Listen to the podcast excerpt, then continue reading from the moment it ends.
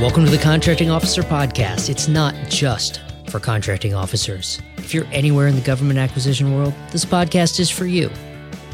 Today, Kevin is talking about formal versus informal direction from the contracting officer with special guest Angela Jacobs. This episode is brought to you by Skyway Acquisition. Visit skywayacq.com to learn more. And let's get started. Welcome, Angela Jacobs, to the Contracting Officer podcast. Uh, Angela is a member of the Skyway team, and she's also a former contracting officer and just wizard of all things contracts. So I, I, wanted to give you the floor for a minute. Tell us a little bit about you and, and, and how you ended up in, in the contracting officer field. Well, first of all, thank you for having me, and I'm very grateful to be a part of the Skyway team. I started my career almost 36 years ago started out at Fort Ord, California, worked my way to Fort Campbell, Kentucky, uh, worked in basically every section of the organization. I then had an opportunity to serve in Kuwait, and I actually had an opportunity to serve as the SCO, the Senior Contracting Officer at Fort Bragg, North Carolina. I spent 36 years working for the government, very excited about my entire career. Decided to re- to retire in 2020 so that I could best serve uh, the small businesses. Very excited about being a part of Skyway and very excited about being able to uh, assist small businesses in GovCon and understanding how to navigate the federal acquisition system. And, and thank you. Today's topic is this, this idea of, of communication leading to context.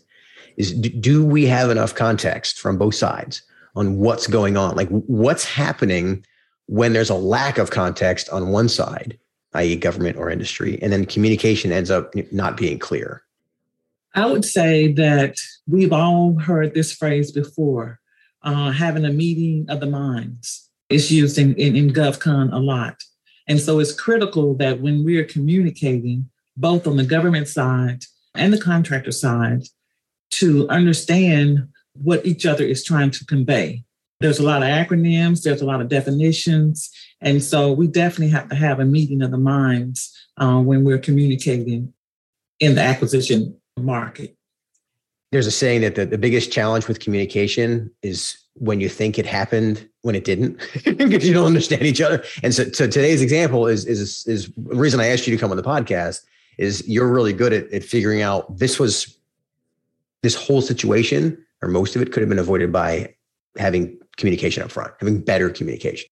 Because when both government and industry have context on the agreement, they know what is supposed to happen, they know what the words mean, they know what the acronyms mean, they know what the tone in the context means, we have better contracts.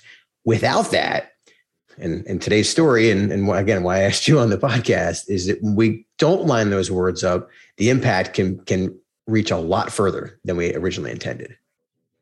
And so, with that, I think that the most important thing I'm going to say is making sure that you're mindful of what you're taking responsibility of. When you say taking responsibility, what, what, I mean, that's kind of where this, this story came from. What, what are you What are you thinking there?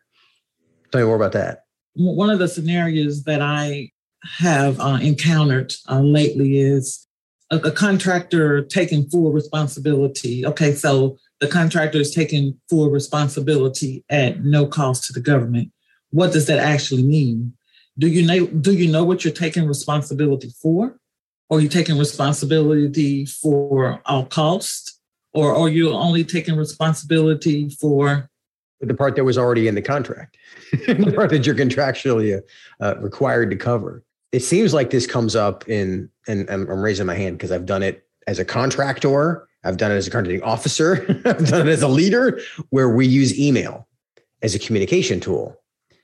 And to your point, that responsibility piece, as you're as you're talking through this, I'm, I'm having flashbacks of all the times that I've said something in an email, and it it could be interpreted as I'm taking responsibility for this contractual responsibility. This because I'm either a contracting officer or I'm a, in a position with a, with a contractor where when I say something, it's it's taken as as edict.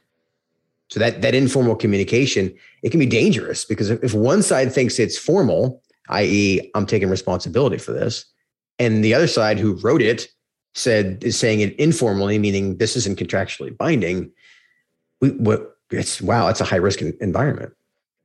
Yeah, emails are definitely uh, a killer. And so just remember that anything that is put in writing can actually be a part of a litigation. And, and then any inconsistent language that you have in emails is not looked upon favorably if it goes to litigation. I remember as a as a contracting officer, the number of times that I was I was leery of sending an email. Once I learned this lesson, I got dinged up a few times. Um, and people would wonder, well, why does it take so long to respond? You know, you've got your phone in your hand. Can't you reply with an email on your phone? And I remember I was actually sitting at a, at a luncheon. It was, I remember it vividly. I was sitting at a, at a, at a uh, squadron luncheon and I got an email from the, from the contractor and I'm, and I had to think through the answer because whatever I email, it's contractual direction. And if if I'm deciding, you know, again, I'm sitting outside at a picnic table. This is not exactly a thinking environment, right? If I make this decision wrong, I'm, I'm kind of frozen because I'm like, well, what, whatever, what are the things have I not thought about? Well, multiply that by you know, hundreds of small decisions that, without context between industry and government, that fear of sending that email gets even bigger, and then we take longer, and and and things blow up and of course, and and this project that we're talking about, things kind of did blow up. What we're talking about here is post award. Once you've got the contract, it's really important to be able to communicate effectively. The story is there's a company that's that's updating a facility, and a storm had come through or was coming through, and and the the government said, "Hey, you, you need to be prepared for this. You need to fix this." They're supposed to be fixing this facility and the storm is is had either had just blown through. Is that what's happening? And now we're it's, trying to figure out who's responsible for mm-hmm. the damage as it resulted. Before communicating, and I'm going to talk about both the government and, and the contractor, it's important to uh, analyze uh, your emails from a legality standpoint. Because whether we like it or not, emails are considered a formal form of communication. For example, you receive a call on a Sunday evening that a storm just blew through. And instantly, trying to be a great contractor, you respond back. We will take full responsibility for everything at no additional cost to the government without even assessing uh, the situation, uh, only to find out later that the cost was much was much more than it then anticipated. So in this case, the storm was bigger than the contractor expected. They they were thinking it was just a just a rainstorm versus like hurricane force winds that cause all kinds of problems. Exactly. And so when the contractor finally did the research, they did realize that there was hurricane type winds, there was uh, driving rain, and things of that nature. And so they didn't realize that the statement that they made, um, take full responsibility at no cost to the government, was going to entail a significant amount of damages. So this this could be an example where the one party thinks it's an informal communication, it's an email. It's good customer service to, to educate your or talk to your customer, saying, "Hey, we'll take care of this," but without knowing the scope of what you're taking care of, and the fact that because it's a government contract, it could it is taken in this case as a formal communication, meaning you're saying you're taking responsibility and then the government says, "Oh well, since you're taking responsibility, even though the damage was bigger than than you may have thought, it, you're still on the hook for it." And so now that there is a dispute between who's responsible, it's getting very contentious as to uh, who's actually uh, responsible for the damages. So, better communications would have likely prevented this. And and earlier communications i think would be yeah that's a, to, to, your point. Okay. And i would like to say um, before communicating both on the government side and the contractor side it's important to analyze your email from a legality standpoint when you say analyze your email you mean just the, the tone of it the the fact that it's assume that it's going to go like in the contractual record is that what you mean yes and I was telling that story before about me being at the picnic table. I wasn't thinking in terms of that being a, a, a legal document, but even as a contracting officer, it, it's when I tell someone to do something who's a contractor, one of my contracts, it's contractual direction.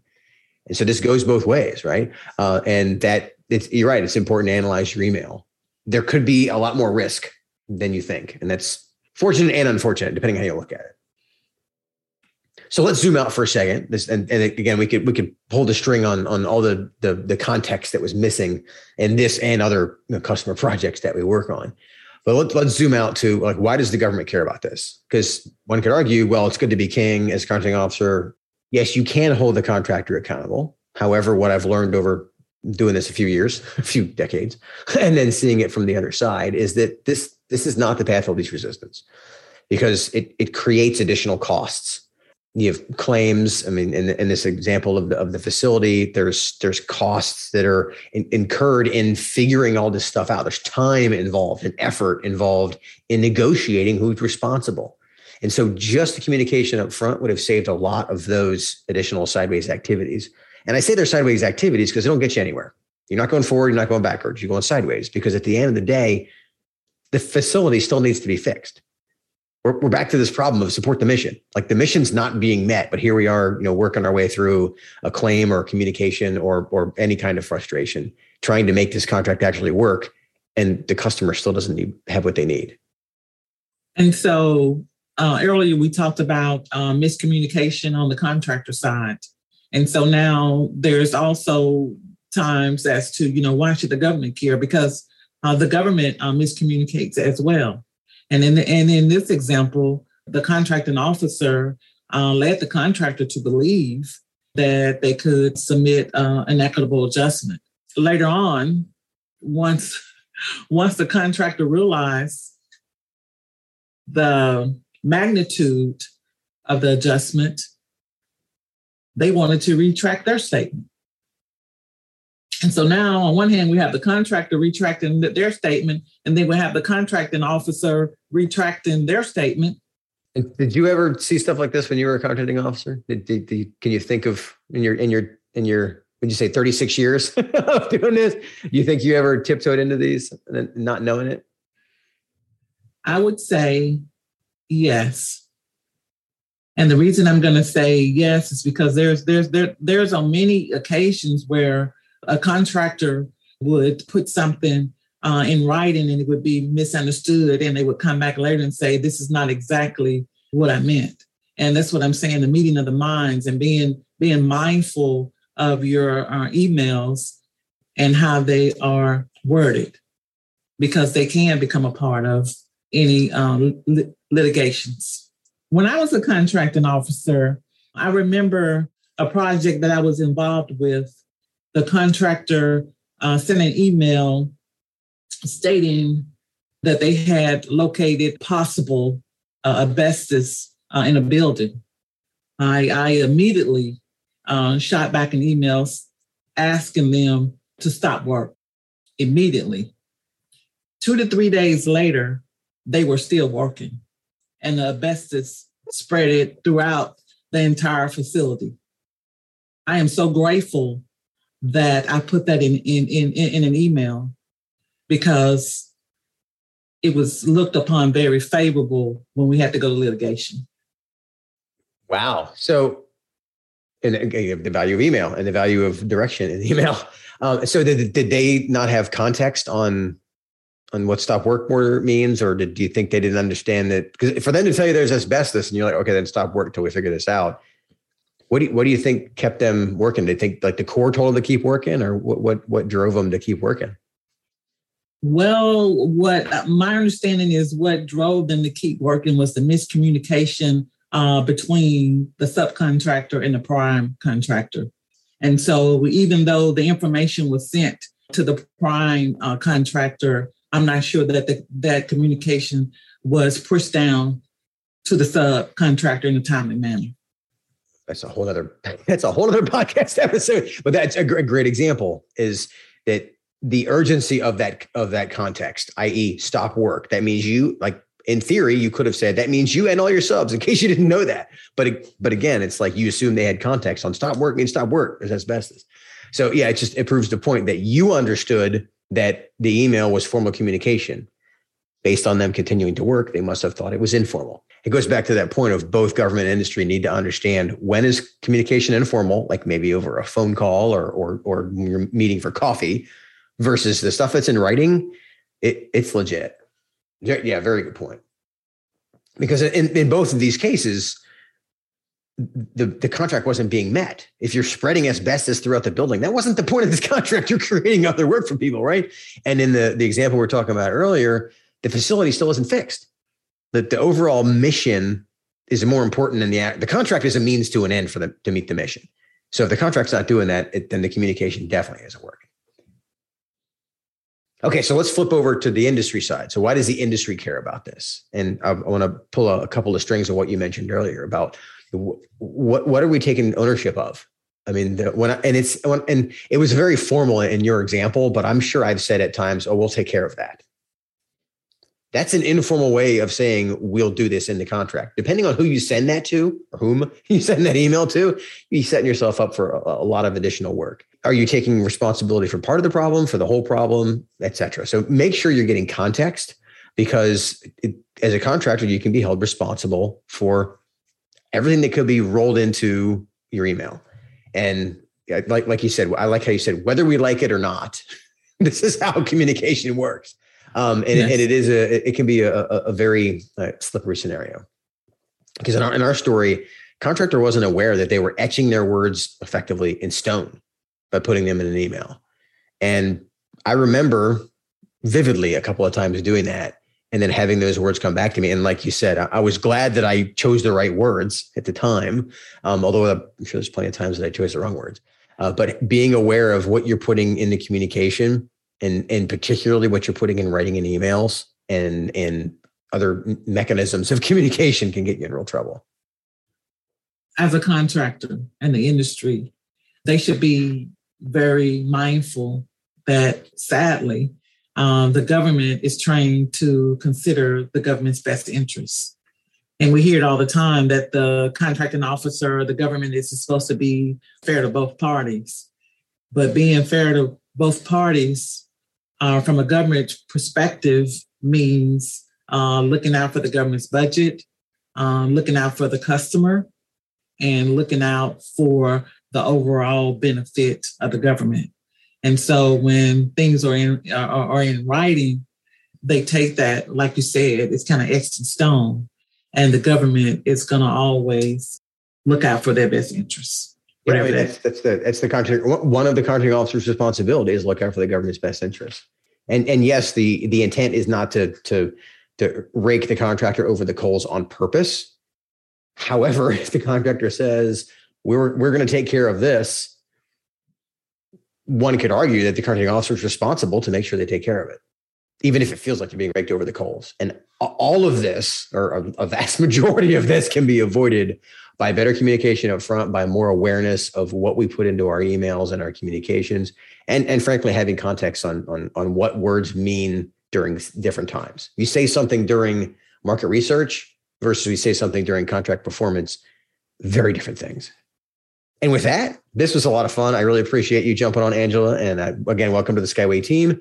And we will we will find other topics. You have such a, a wide variety of of, uh, of, of background stories to tell. Most of your stuff is post award. So, and I've we've gotten a lot of requests from from podcast listeners to do more post award stuff. So I, I suspect we'll get you back on here again. This was fun. Thank you. That's it for another episode of the Contracting Officer Podcast. Thanks again to Angela Jacobs for joining Kevin to talk about this topic. And if you're looking for more insight into topics like contracting officers' formal direction, you can find them organized into playlists. You can find our podcasts organized into playlists at the Skyway site. Visit skywayacq.com slash COP, COP for Contracting Officer Podcast, and you'll find our Contracting Officer Podcast playlists. Okay, that's it for today. We'll see you next time.